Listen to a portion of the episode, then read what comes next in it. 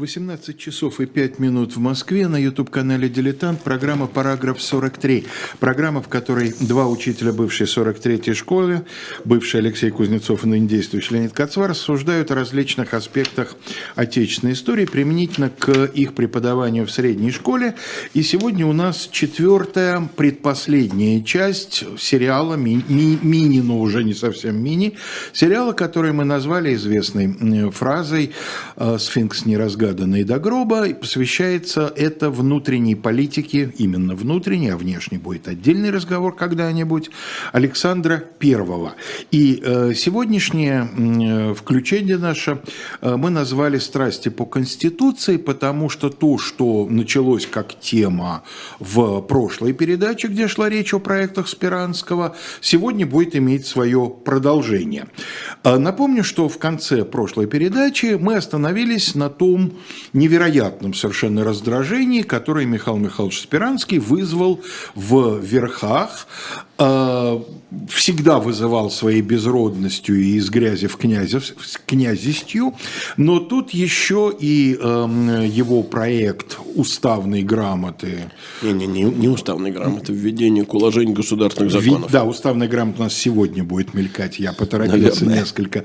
Э, где своим неким конституционным проектом, где вообще отсутствовало такое явление, как крепостное право, что вызвало у э, поместного дворянства дворянства бешеное раздражение. Ну а совсем в конце передачи речь шла о том, что еще и заранее, еще до Спиранского подготовленный проект, усложнявший чиновникам их карьерный рост, потому что предполагавший сдачу экзамена на восьмой класс табели о рангах, э, при Спиранском возникла его, так сказать, реализация. И ну, это... он был издан просто да, этот указ наконец. И что, естественно, теперь еще и чиновничество настроило против вот этого одинокого великого реформатора, как назывался наш предыдущий э, кусок.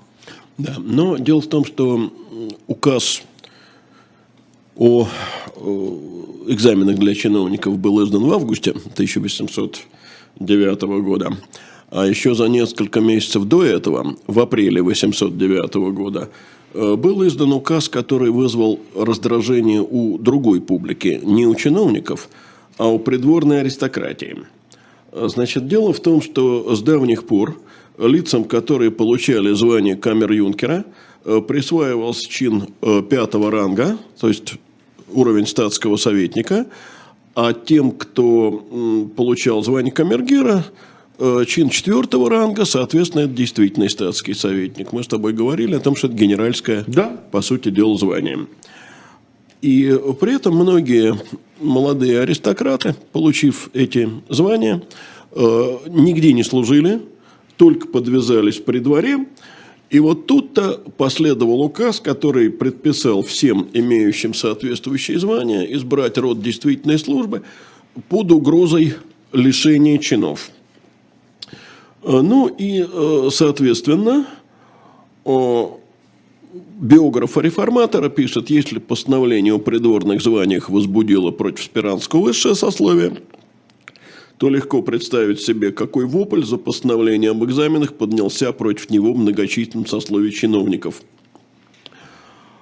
Э, оплотом, э, так сказать, врагов Спиранского, оппозиции Спиранскому, стал Тверской салон э, Екатерины Павловны. Это любимая сестра императора Александра. Мы не будем в это углубляться, но устойчиво ходили слухи о том, что отношения между братом и сестрой были далеко не совсем братские. Это правда. Э, вот, Я э, имею в виду, что ходили слухи, да, правда. Ходили а какие слухи, отношения были, мы это не мы не знаем. Э, письма там действительно очень нежные, но, так сказать, углубляться в это я не вижу необходимости. Известна Екатерина Павловна другим.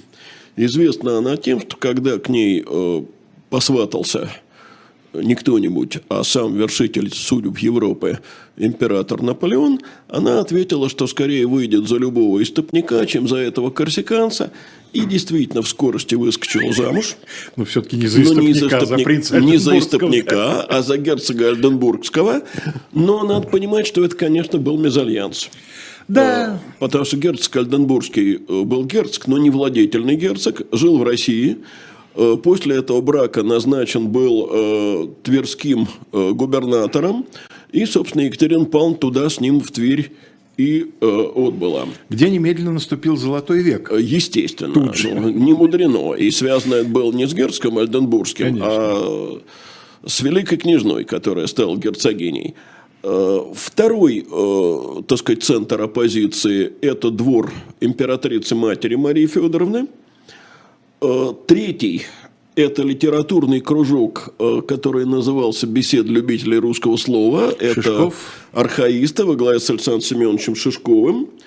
И, по-видимому, именно оттуда, из кружка архаистов, пошел слух о том, что Спиранский демасон – Э, ну, вообще, сегодня слово «масон» звучит э, в нашей стране почти как шпион, а тогда, в общем, ничего особенного в этом не было, э, потому что в первые годы царствования Александра I в стране был ни много ни мало 200 масонских лож. И все молодые друзья императора, которых мы называли, были масонами. И сам Спиранский вступил в масонскую ложу в общем, по рекомендации императора. Но надо сказать, что именно поэтому в консервативных кругах масонство очень опасались и не любили, и считали, что все это идет э, из, из Франции, Франции вот такой революционный дух. Но э, мало обвинения в масонстве. Спиранского стали обвинять в принадлежности к так называемым иллюминатам, тайному ордену, о которых рассказывали, что они мечтают ни много ни мало уравнять состояние. Угу. Судя по всему, организация вообще скорее мифическая, чем реальная. Но главное, вот я в прошлый раз сказал, что эрфуртское восхищение э, Наполеона Спирански выйдет потом Спиранскому боком. Э, главное, что Спиранского обвиняли в шпионаже в пользу Бонапарта, а Шишков утверждал, что Спиранский был подкуплен Наполеоном предать ему Россию э, под обещанием учредить ему корону пульскую. Э, ну, я уже говорил, что Спиранский был э, сыном православного священника, сам глубоко верующим православным человеком, выпускником семинарии, и он, надо сказать, очень плохо подходил на роль католического польского короля. Э, когда он узнал об обвинении этом, то он, так сказать, горько пошутил, но все-таки не так позорно предать родину за корону, как э, просто за деньги. Ну, э, при этом надо сказать, что Шишков в борьбе против Спиранского плечом к плечу стал с человеком, с которым много лет он воевал, которого терпеть не мог, и э, по поводу которого говорил, что повесть господина Карамзина «Наталья, боярская дочь» я бы вырвал из рук дочери своей. Э, вырвал бы, как чтение совершенно неприличное, угу. потому что ну, Шишков известен э, знаменитой фразой, прекрасно, надо сказать, сказано, что разврат нравов приуготовляется развратом вкусов – Э, и вообще он требовал, чтобы литература разговаривала с читателем исключительно церковно-славянским слогом. Дю комильфо. Шишков, прости, не знаю, как перевести. Но тут, Троллин как Пушкина, да, да. Да, конечно. Но тут они сплотились. И именно Карамзин э, с помощью Екатерины Павловны э, передал царю один из консервативнейших вообще документов в истории России XIX века – это так называемая записка о древней и новой России, в которой говорилось дословно следующее. Одна из главных причин неудовольствия россиян на нынешнее правительство есть излишняя любовь его к государственным преобразованиям, которые потрясают основы империи и коих благотворность остается доселе сомнительною. А после этого он рекомендовал дворянство и духовенство, сенат и синод как хранилище законов, над всеми государь, единственный законодатель и единственный источник властей, вот основание российской монархии. А, Николай Михайлович, конечно, был человек просвещенный, но он был именно что просвещенный губернатор. Консерватор. Да, консерватор, господи, что я несу сегодня а, просвещенный консерватор. В этой же записке есть знаменитая фраза о том, что России нужны не реформы, а 50 умных губернаторов, вот откуда оговорка. Угу. И в этой же записке Спиранский писал, что... То есть Карамзин, конечно, писал, что в том случае, если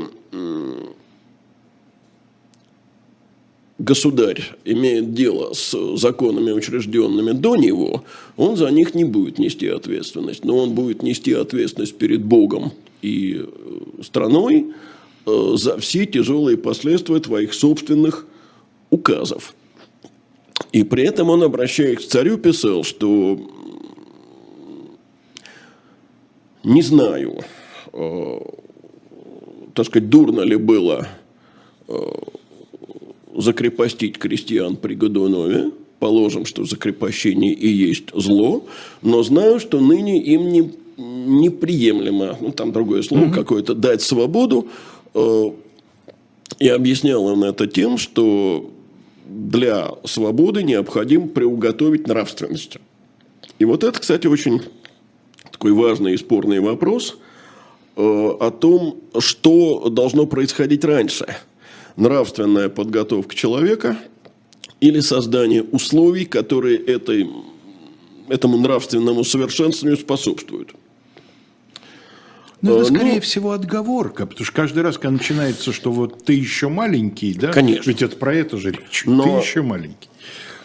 Понимаешь, в то же время, вот он там пишет, что а ныне создано ли для того условия Э, с учетом грандиозных успехов пьянства, я вполне допускаю, что Карамзин искренне так полагал. Может быть, он вообще был довольно искренний он был, человек. Да, он был человек искренний. И э, в результате что происходит? Э, мы тем временем приближаемся к 2012 году. Э, уже начиная с 2010 года стало понятно, что новая война с Францией не за горами. И как э, пишет современник, Э, государь желал найти точку, которая, возбудив патриотизм, вот, возбудив патриотизм, соединила бы все сословия вокруг его. Для достижения всего нельзя было ничего лучше придумать измены против государства и отечества. Ну да, когда грозит война, а тут э, измена, конечно, это, э, так сказать, сплочение вокруг престола и государя. Публика, правильно или неправильно, все равно давно провозгласила во всей России изменником Спиранского, на кого же выбор и мог лучше пасть, как не на него. И э, биографы Спиранского даже считают, что царь, э, стремясь э, недовольство от себя отодвинуть и, так сказать, сделать Спиранского, ну, выражаясь современным козлом языком, да, козлом отпущения, ну, для того времени это не совсем удачное, наверное, выражение – сам против Спиранского принял участие в интриге.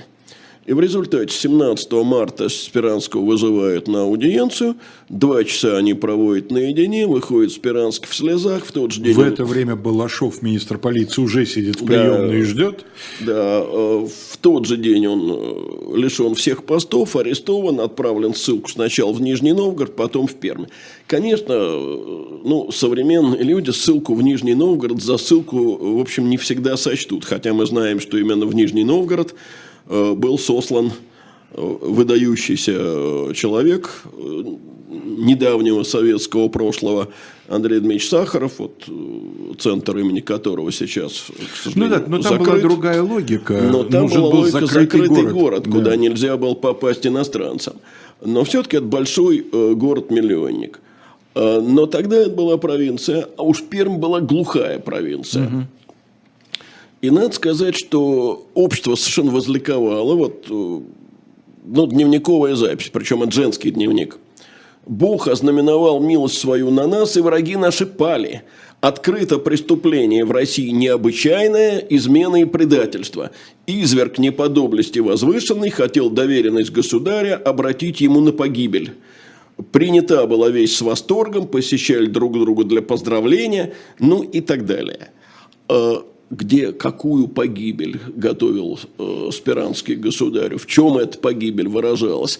То есть э, люди на самом деле здесь отдавали э, должное своим собственным страхам. То есть, если бы император не уволил Спиранского, то через несколько дней, видимо, Спиранский уволил бы императора. Ну, или, по крайней мере, навел бы, э, так сказать, на Россию немедленно все вражеские полчища. Двунадесять языцев.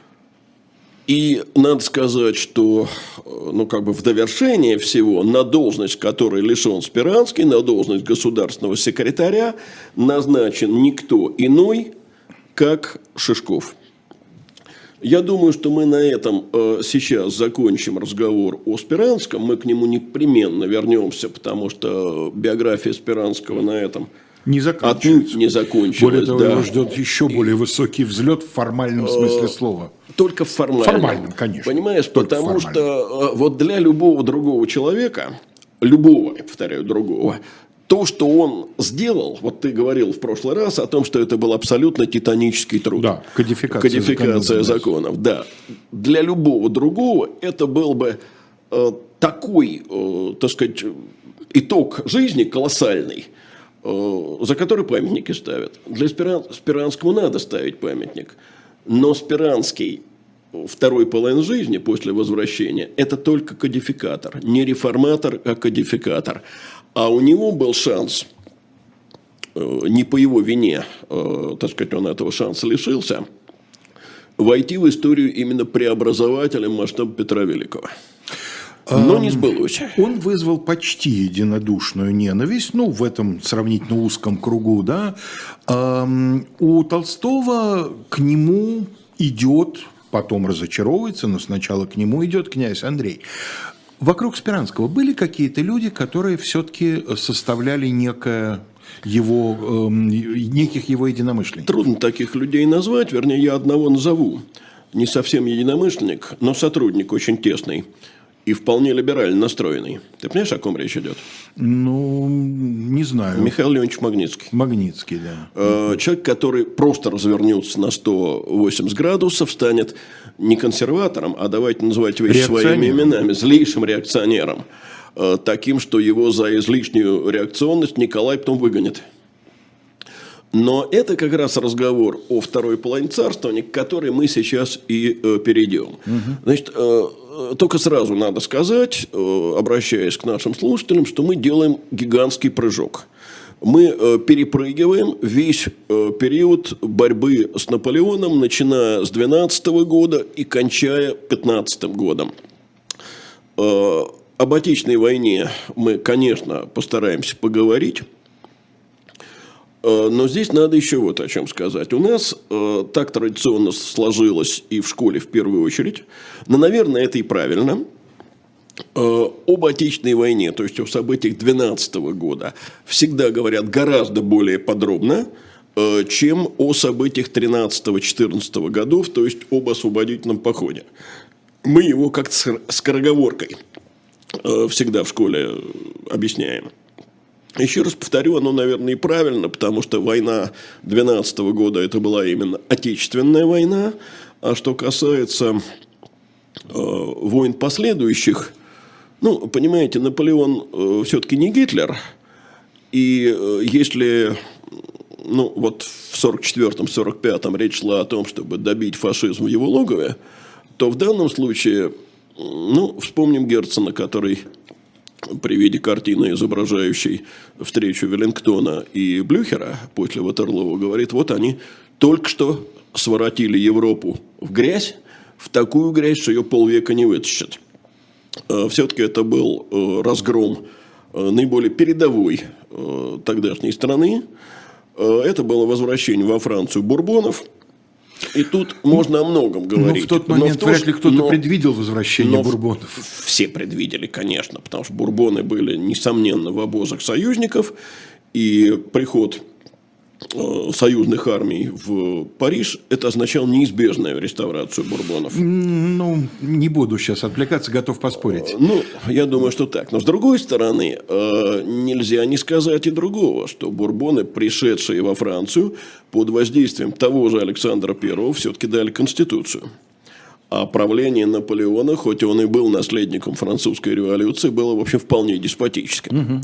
Угу. Так что здесь как раз с Герценом тоже можно поспорить. Э, но э, нас сейчас не это интересует, а нас интересует то, что э, Александра I ни в 13, ни в 14, ни в 15 году в России просто нет. Он сначала следует за армией, затем он триумфально въезжает в Париж, он общается в Европе с разнообразными мистиками, начиная с баронесс Крюденер, хорошо известной, и вот здесь надо сказать, что ты помнишь, как э, слова, которые э, на памятнике на Александровом столпе? Не, не нам, нам, не нам, не но, нам, имени, но имени твоему. И это не случайно. Дело в том, что... Александр... Ну, они до этого на медали за 12 год появятся, и оттуда уже перекочуют на столб. Да. Но дело в том, что Александр вообще э, относился к победе над Наполеоном – совсем не так, э, как относятся люди 21 века или относились люди 20 века. Мы же всегда говорили там о народной войне, о роли русской армии, о партизанском движении, об ополчении, о таланте Кутузова, о чем угодно. Начиная с Толстого, дубина народной войны. Да, поднялась и начала. И так далее. Александр рассматривал это как ничто иное – как непосредственное вмешательство Божье. Барклай «Зима» или «Русский бог» да. у Пушкина. Для него, конечно, русский бог. Это, конечно, русский бог. И это э, вот Господь явил свое непосредственное присутствие. В манифесте об этом говорится абсолютно Совершенно подробно, верно. недвусмысленно. Ну, манифест не забудем Шишковым писан. Да, но подписан. Да. Итак, э, все это у человека – который в юности э, был, э, в общем, довольно скептичен к религии, э, воспитан в духе просвещения, у него это пробуждает самую настоящую религиозную экзальтацию. Вот отсюда это общение с европейскими мистиками. Но надо и другое сказать. Вот помнишь, когда мы только начинали разговор об Александре, я говорил о том, что он обрел невиданную популярность. Вот теперь он обрел популярность едва ли не большую. Потому что э, далеко еще до злых пушкинских строк о том, что при Австерлице он бежал в 12 году, году дрожал. Да. Э, конечно, люди помнят, э, как после Аустерлица они пеняли ему за союз с Наполеоном, за дружбу с Наполеоном, за примирение с Наполеоном. Но он победил, он оказался прав. Э, русская армия в Париже. Он взял Париж, он основал лицей. Совершенно верно. Э, понимаете, это для советских школьников победитель Наполеона был Михаил Ларионович Кутузов. А для современников победитель Наполеона был император Александр. И, э, кстати, не случайно замечательный уже наш современник, ныне, по-моему, покойный Николай Алексеевич Троицкий, да, несколько лет назад он умер. Книгу свою назвал э, «Наполеон и Александр». И, кстати, очень интересная книга, одна да, из лучших у такая него. Такая попытка параллельного портрета. Да, и анализа все-таки. Ну, разумеется, портрет, да. не просто изображение. Ну, конечно. конечно. И не просто описание. Так вот, дело в том, что теперь Э, на волне этой э, совершенно необыкновенной популярности, ну, что Алексея Толстого, Англия уж мы в Париже Париже, да. словили Дезере, в то время очень сильно расцвел России цвет. И здесь пока остановимся. Э, потому что царь получает вот такие возможности Про вернуться. Нет, как нет, не будем, да? Пока не будем царь получает такие возможности вернуться к своим конституционным проектам начала царствования, э, каких, вероятно, не имел больше никто. И что он делает? В 15 году, еще не вернувшись в Россию, э, но уже после, после Венского конгресса, по решению которого большая часть Э, бывшей прусской Польши перешла к России и составила таким образом герцогство Варшавское, царь дарует Польше конституцию. На этом мы прерываемся буквально на несколько секунд для э, того, чтобы послушать рекламу.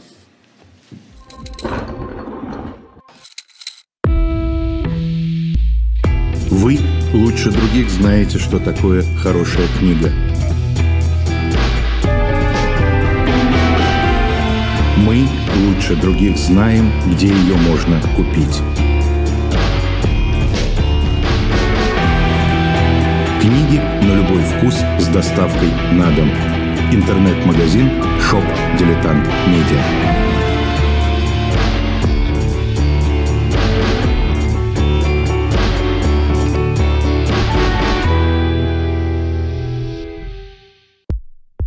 У нас есть парадоксальная ситуация.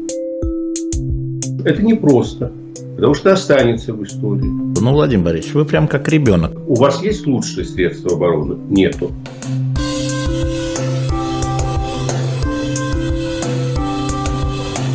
Мы же не живем в России просто так. У нас всегда должна быть какая-то миссия, ради которой можно сдохнуть. Это вообще вот кто доказал? Бжезинский.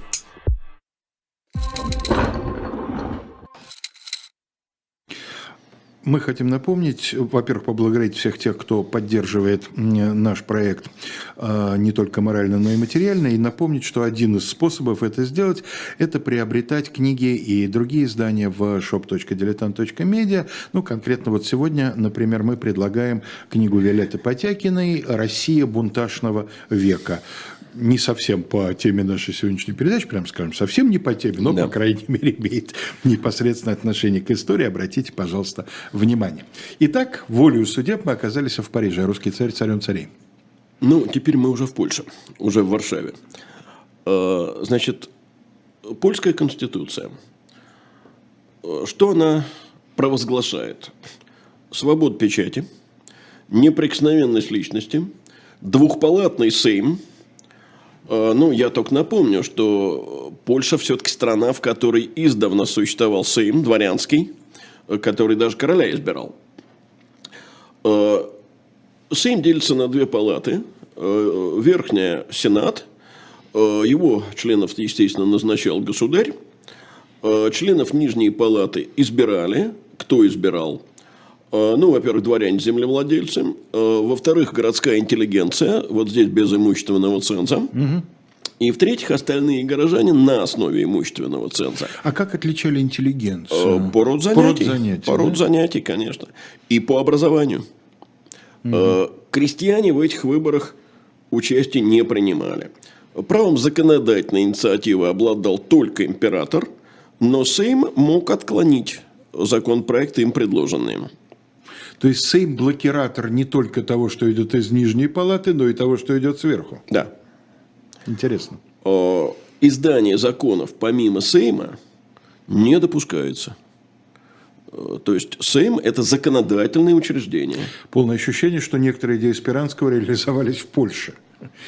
Написаны были для России, реализовались в Польше. И мы сейчас выясним, почему. Угу. Значит, что такое политическое устройство Польши по этой конституции? Конечно, нельзя сказать, что это настоящая конституционная монархия там английского типа, не Нет, боже мой. Но это своего рода сочетание самодержавия с конституционным устройством. И, конечно, для своего времени это, ну, безусловно, документ э, прогрессивный. Э, так вот, я хочу обратить внимание на людей, которые были страшно возмущены этим прогрессивным документом и даже замышляли ни много ни мало убийство императора Александра I. Это, как мы все понимаем, декабристы. Э, вот знаменитые планы э, Якушкина по цареубийству, они были вызваны э, не столько тем, что вот царь там деспот или угнетатель, или еще что-то, а тем, что царь предпочел Польшу, Польшу, которая во время наполеоновских войн сотрудничала с Наполеоном, э, подлинной России – и здесь я позволю себе вступить в некоторую заочную полемику с э, замечательным ученым, больше, правда, философом, чем историком, как мне представляется, к сожалению, ныне покойным, Александром Львовичем Яновым. Э, Янов в свое время противопоставлял декабристов славянофилам, рассматривая их как своего рода предшественников-западников. Мне все, чем больше я узнаю о декабристах, тем больше кажется, что они скорее все-таки предшественники славянофилов по своему и горячечному патриотизму, и э, стремлению отгородиться от всего иноземного, но будет передача у нас у декабристов, наверное. Ну, была, была уже. А, ну, была, была да. уже. Но и там- как раз подробно очень как раз мы об этом же о говорили, конституционных да. проектах, да. А, Вот. а, Понимаешь, вот до этого дошло, что предпочтение Польши надо карать цареубийством. Почему Польша? Почему он начинает с Польши? Витрина. А, Нет, не только в этом дело. А, Вот понимаешь, когда ты говоришь витрина, то сразу создается ощущение некой неискренности. А, Натан Яковлевич Дальман в своей книге «Революция сверху в России» задается этим вопросом и отвечает так, потому что в России могли убить. Имея в виду, что в России могли убить вот за конституционные замыслы, как в свое время произошло ну, цареубийства разные бывали. Вот было убийство Павла, отнюдь не за конституционные замыслы. А здесь вот э, царь опасается убийства реакционных дворян. Это, наверное, имело место. Но дело еще и в другом. В Польше это гораздо легче сделать. Польша имеет большой парламентский опыт. В Польше был Сейм. В Польше э, было в свое время вот это знаменитое «Liberum veto». А, Проходит меньше трех лет. Март 18 года открывается польский Сейм. Дистанция довольно большая. В 15 году дарована Конституция, пока она принята, пока... Да, но и скорость, ско- течение времени Да. гораздо медленнее, чем сегодня. А, И вот только весной 18 года э, польский Сейм открывается. Александр произносит речь, которая сразу меняет отношение к нему, в том числе и в России. Я позволю себе выдержку. Вот он обращается к полякам. Образование, существовавшее в вашем краю, дозволяло мне ввести немедленно то, которое я вам даровал. Не совсем грамотно сказано. Руководствуясь правилами законно А это, скорее всего, перевод, Перевод, французского, всего, наверное. да. Он же наверняка к Конечно, по-французски конечно. обращался. А, руководствуясь правилами законно свободных учреждений, бывших непрестанно предметом моих помышлений, которых спасительное влияние, надеюсь я с помощью Божией распространить на все страны. Проведением по печенью моему веренные. Таким образом, вы мне подали средства явить моему Отечеству то, что я уже с давних пор ему приуготовляю, и чем оно воспользуется, когда начало столь важного дела достигнут надлежащей зрелости. Надо только понимать, что это перевод сов- современный. Не нам, а ему.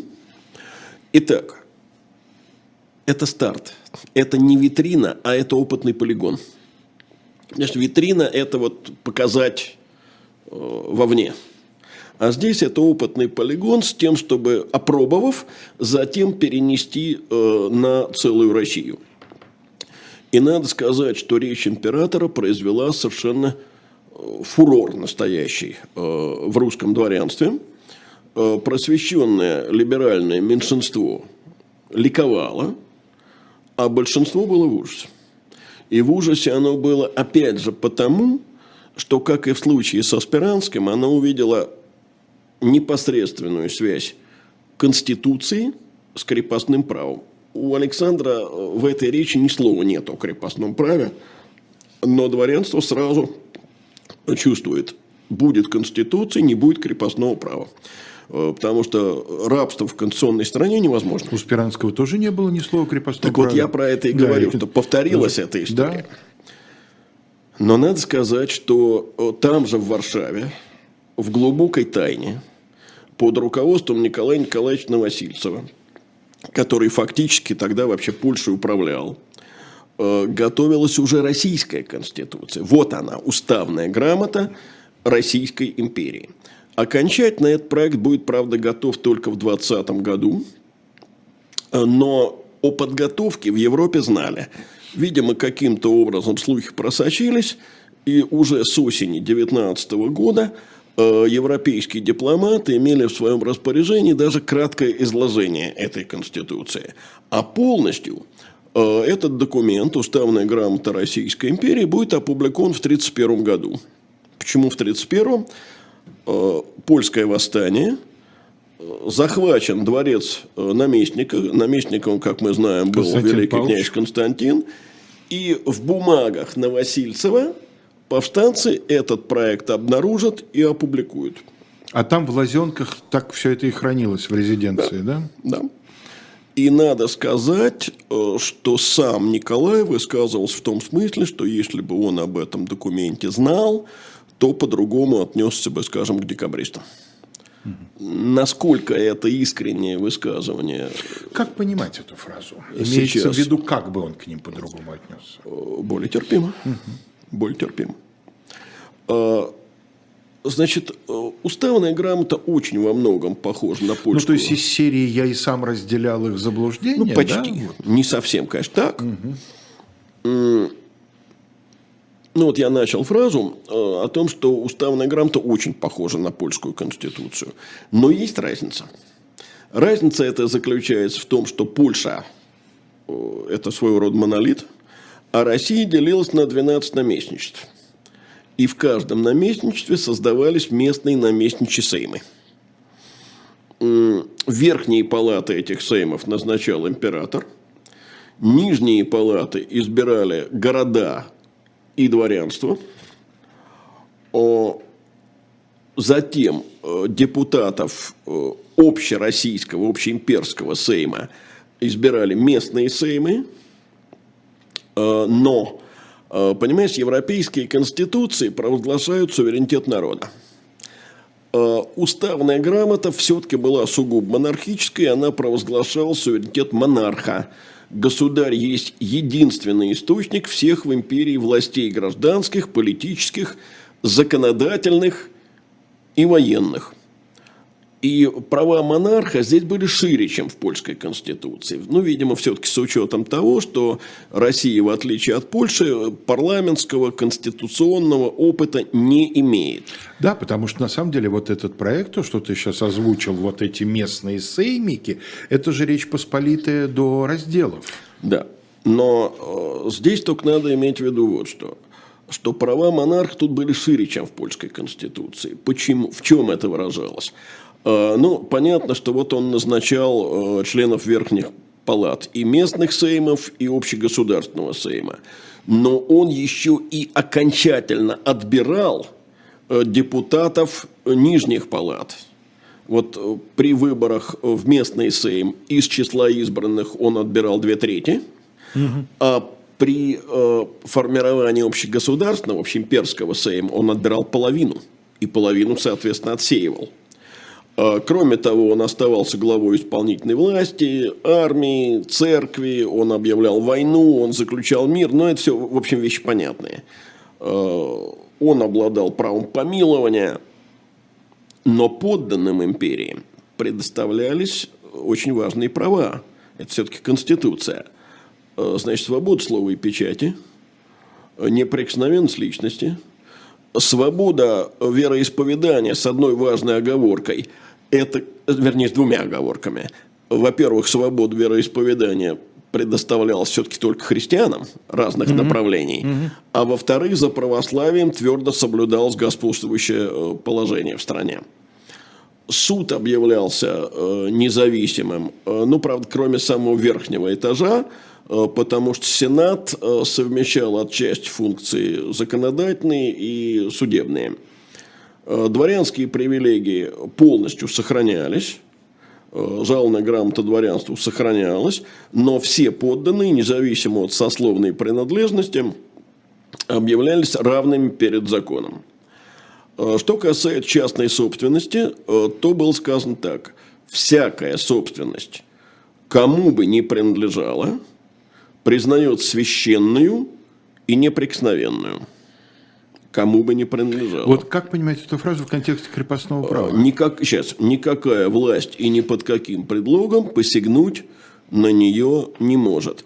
То есть, конечно, мы видим, что проект Спиранского, э, вот это предоставление гражданских прав всем, очень во многом на уставную грамоту, конечно, повлиял. И это как раз и есть э, тот пункт, э, который, э, ну, в буквальном смысле заставляет дворянство волноваться и ощущать, что крепостному праву скоро придет конец. Но этот документ, в отличие от проекта Спиранского, сугубо секретен. Конечно, если бы уставная грамота стала реальностью, вот если бы она была принята, то, конечно, Россия стала бы, несомненно, конституционной монархией, но, к сожалению, мы знаем, что этот документ остался только проектом. Э, была и другая проблема. Ведь Конституция только одна проблема. Вторая проблема – это как раз решение крестьянского вопроса. Причем после Отечественной войны он же обостряется. А, ну, я думаю, что фразу, которую я сейчас процитирую, очень многие хорошо знают. Она буквально затаскана. Это цитата. А, это воспоминание Александра Александровича Бестужева-Марлинского. А, Еще война длилась, когда ратники, возвратясь в домы, первые разнесли ропот в классе народа. Мы проливали кровь, говорили они, а нас опять заставляют потеть на барщине. Мы избавили родину от тирана, а нас опять тиранят господа. Э, не было, по-моему, такого школьного учебника в советское время, в, который, в котором эта фраза бы не цитировалась. Ну, двух фраз не могло не быть. Этой и Глинковскими были дети 12 года. А это разве Глинка? По-моему, Глинка. А по-моему, Мат- Матвей Иванович Муравьев. Да, может Муравьев. Ну, в общем, в любом случае, вот эту фразу Глинка, который декабрист, Я разумеется. понимаю. Конечно, не- Не другой. И не- И не композитор. Не композитор, и- да. Э, Нет, мне кажется, это Муравьев апостол. Может быть, может быть. Не- вот за это не- не поручусь. Могли перепутать, да. Э, Понимаешь, но тут еще и другая сторона вопроса. 12 год привел к значительно более широкому распространению антикрепостнических взглядов в дворянской среде, э, чем это было до войны. Э, Почему так? Ну, э, во-первых, э, это объяснялось тем, э, что крестьянство сыграло все-таки в армии, в военном мундире, в ополчении, в партизанском движении решающую роль э, в борьбе против наполеоновского вторжения. И э, дворяне, будем говорить так, во многом впервые посмотрели на своих сограждан из крестьянского сословия не как на рабов, а как на сограждан. И это, конечно, э, совершенно другой взгляд. Но дело не только в этом. Э, Дело еще и в том, и мы об этом в общем, не всегда задумываемся, э, что русское дворянство за границей в начале XIX века бывало все-таки тоже исключительно редко. Это не вторая половина XIX века и не начало XX, когда э, люди ездили в Европу с туристическими целями. Не было никакого туризма. Э, и Ну, большинство... только зарождался Карамзин, письма Конечно. русского путешественника. Леш, вот путешественники были, а туристов не Ну было. да. Э, Понимаешь, и ездили богатые аристократы. Рядовые дворяне никуда не ездили дальше губернского города. А если столицу, то это большое путешествие. Э, Ну и получилось, как в том анекдоте. э, На чем вы ездите за границу? Так вот, Только э, на танке, Да, да. русский дворянин массово попал за границу в 13-14 годах. И вот воспоминания э, Михаила Фанвизина, э, племянника Денис своего Иванович, да. знаменитого дяди, э, одного из трех, по-моему, генералов, которые э, оказались э, декабристами, значит, Волконский, Юшневский и вот Фанвизин. И вот он пишет, молодые дворяне сравнивали все видное ими за границей с тем, что им на всяком шагу представлялось на родине. Рабство бесправного большинства русских, злоупотребление власти, повсюду царствующий произвол – все это возмущало и приводило в негодование образованных русских и их патриотические чувства. И э, здесь же, конечно, нужно обратиться и действительно к декабристам и э, вспомнить знаменитую фразу, опять я процитирую, Бестужева-Марлинского. Или Марлинского. Марлинского, Марлинского, Марлинского. Я Марлинского. почему-то все время привык произносить У каждого интеллигентного человека есть свой лю- любимый набор ошибочных ударений. Да, я, кстати, благодарен одному из наших слушателей, который меня поправил. Действительно, дворня а не дворня. Дворня, да. Да, дворня, конечно, а вот с гайдуками все-таки я был прав. Я проверил все-таки во множественном числе гайдуки, а не гайдуки. Э, по словарям проверил. Но в данном случае цитирую э, Александра Александровича Бестужева, он пишет, Наполеон вторгся в Россию, тогда-то пробудилось во всех сердцах, имеется в виду, естественно, сердца дворянские, угу. Чувство независимости сперва патриотической, а затем и народной. Вот начало свободомыслия в России. Все-таки оборонительная война очень сильно отличается от э, войны захватнической, э, даже в тот момент, когда она уже э, переходит к реваншу. Ну да, потому что это реванш рассматривается как Конечно. месть за первую часть. Конечно. Как возмездие. Конечно. Угу. И э, в результате э, вопрос о крепостном праве снова поднимается в повестку дня. Конечно, большинство дворян по-прежнему никаких рабов освобождать не хочет, хочет жить по-старому. Но э, Александр получает свой род карт-бланш. И он, конечно, об этих настроениях в обществе знает. Первое, что он делает, он приступает э, к решению крестьянского вопроса в Оздзейском крае.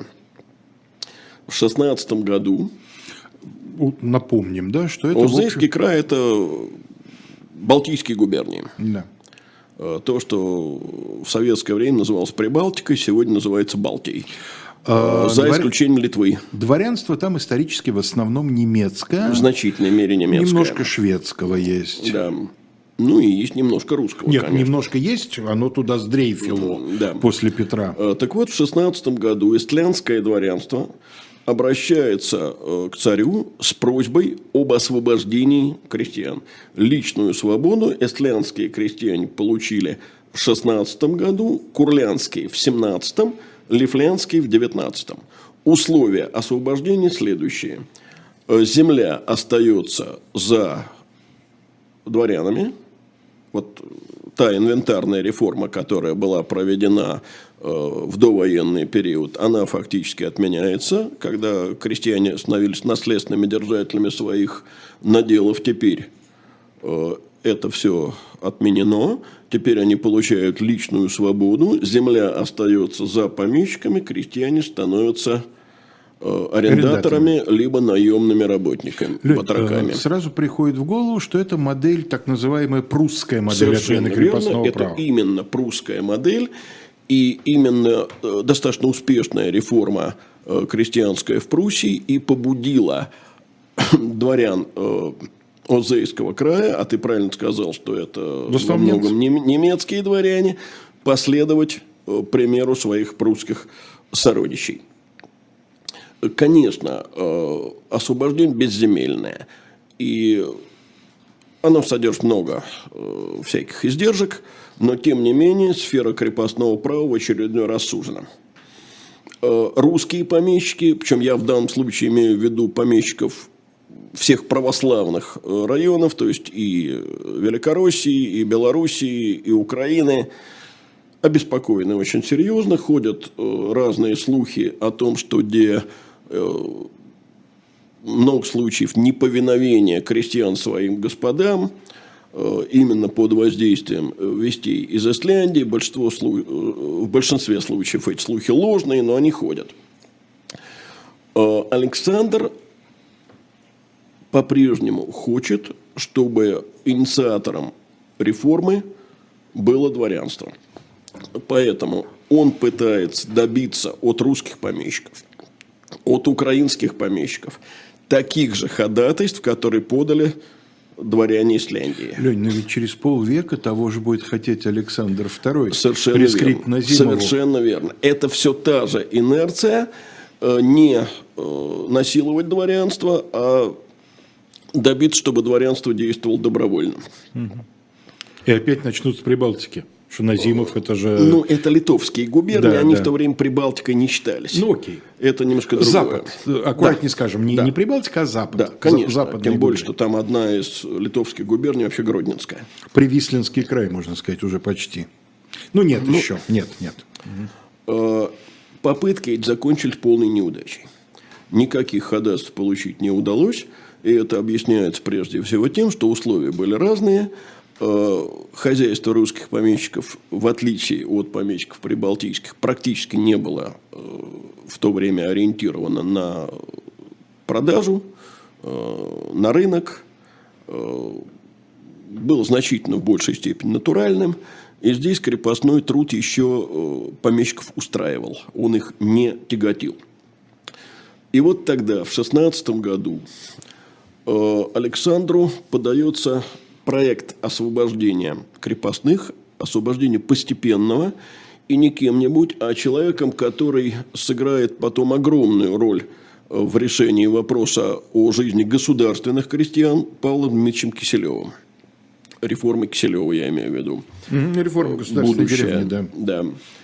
А, что предлагает Киселев? Ограничить число крепостных и дворовых у одного владельца, лишних перевести в вольные хлебопашцы – освободить э, крестьян в тех имениях, где есть фабрика. И надо сказать, что проект Киселева не остается единственным. Вслед за ним подобный же проект подает э, адмирал Мордвинов. Подобный же проект подает будущий министр финансов Егор Францевич Конкрин. Поразительно. Все люди в мундирах, что Киселев, что Конкрин, что Мордвинов, люди в разной степени, но военные. Ну, понимаешь, э, конечно, и Конкрин уже не совсем военный, и Мордвинов адмиралом был настоящим, бог знает когда. Киселев, да. Но Киселев, интерес... если не ошибаюсь, генерал-квартирмейстер второй армии в Генштейне. Да. Но самое интересное не это. Самое интересное начинается в 18 году, когда проект освобождения царь поручает составить, разработать Алексей Андреевич Аракчеев. Что сразу, в общем, заставляет усомниться в намерениях царя? Нет. Нет? Нет, не, составляет, не заставляет. Конечно, на первый взгляд это дикость. Где Аракчеев, где освобождение крестьян. Но мало кто знает, что Аракчеев в своем имении, вот в том самом Грузино знаменитом, э, своим крепостным за работу платил деньги. Да, но он столько всего другого там делал. Он был человек неимоверно жестокий, ну, история о том, как он выдирал э, гренадером усы, усы я, по-моему, даже упоминал как-то. Но он был человек рациональный. Он хорошо чувствовал прибыль. Это во-первых. Во-вторых, Аракчеев службист. Вот любое царское поручение Это он да. исполнит. Вот это он аргумент. из тех людей, которые, как кто-то написал, я уж не помню сейчас, чья это фраза, не моя, я бы так не смог сформулировать. Аракчеев уж такой человек. Прикажут, он и крестьян освободит. И надо сказать, что Аракчеев действительно разрабатывает проект очень любопытный. Он предлагает начать выкуп э, имений в казну по добровольно установленным э, с помещиками ценам и э, начинать э, с выкупа тех имений, которые помещики продают. Э, Значит, ассигновать он предлагал э, примерно 5 миллионов рублей ассигнациями в год. Этого хватило бы примерно на выкуп 50 э, тысяч душ. Э, и историки часто считают, что ну, если такими темпами, то на 200, лет, на 200 да. лет угу. растянулось бы. Это неправильный расчет. Да, неправильный. Потому что Аракчеев, безусловно, рассчитывал на то, что с течением времени пойдет веселее. Да. Ну а почему пойдет веселее, теперь уж... Теперь уже в следующий раз, а в ближайшее время вас ожидает особое мнение Александр Кынев, с которым беседует э, Айдар Ахмадеев. В Мани Токс после 20 Маша Майерс и Евгений Коган обсуждают, на мой взгляд, чрезвычайно актуальную тему «Куда деть миллион?». Маленькие деньги и большие инвестиции.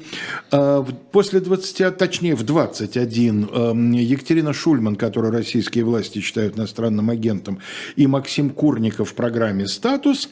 И, собственно говоря, сегодня все, да, я так понимаю, что... А, ну да, сегодня же вторник, а не четверг, поэтому, естественно, никакого Дмитрия Быкова сегодня быть не может. Это была программа «Параграф 43». Прощаемся с вами до следующего вторника.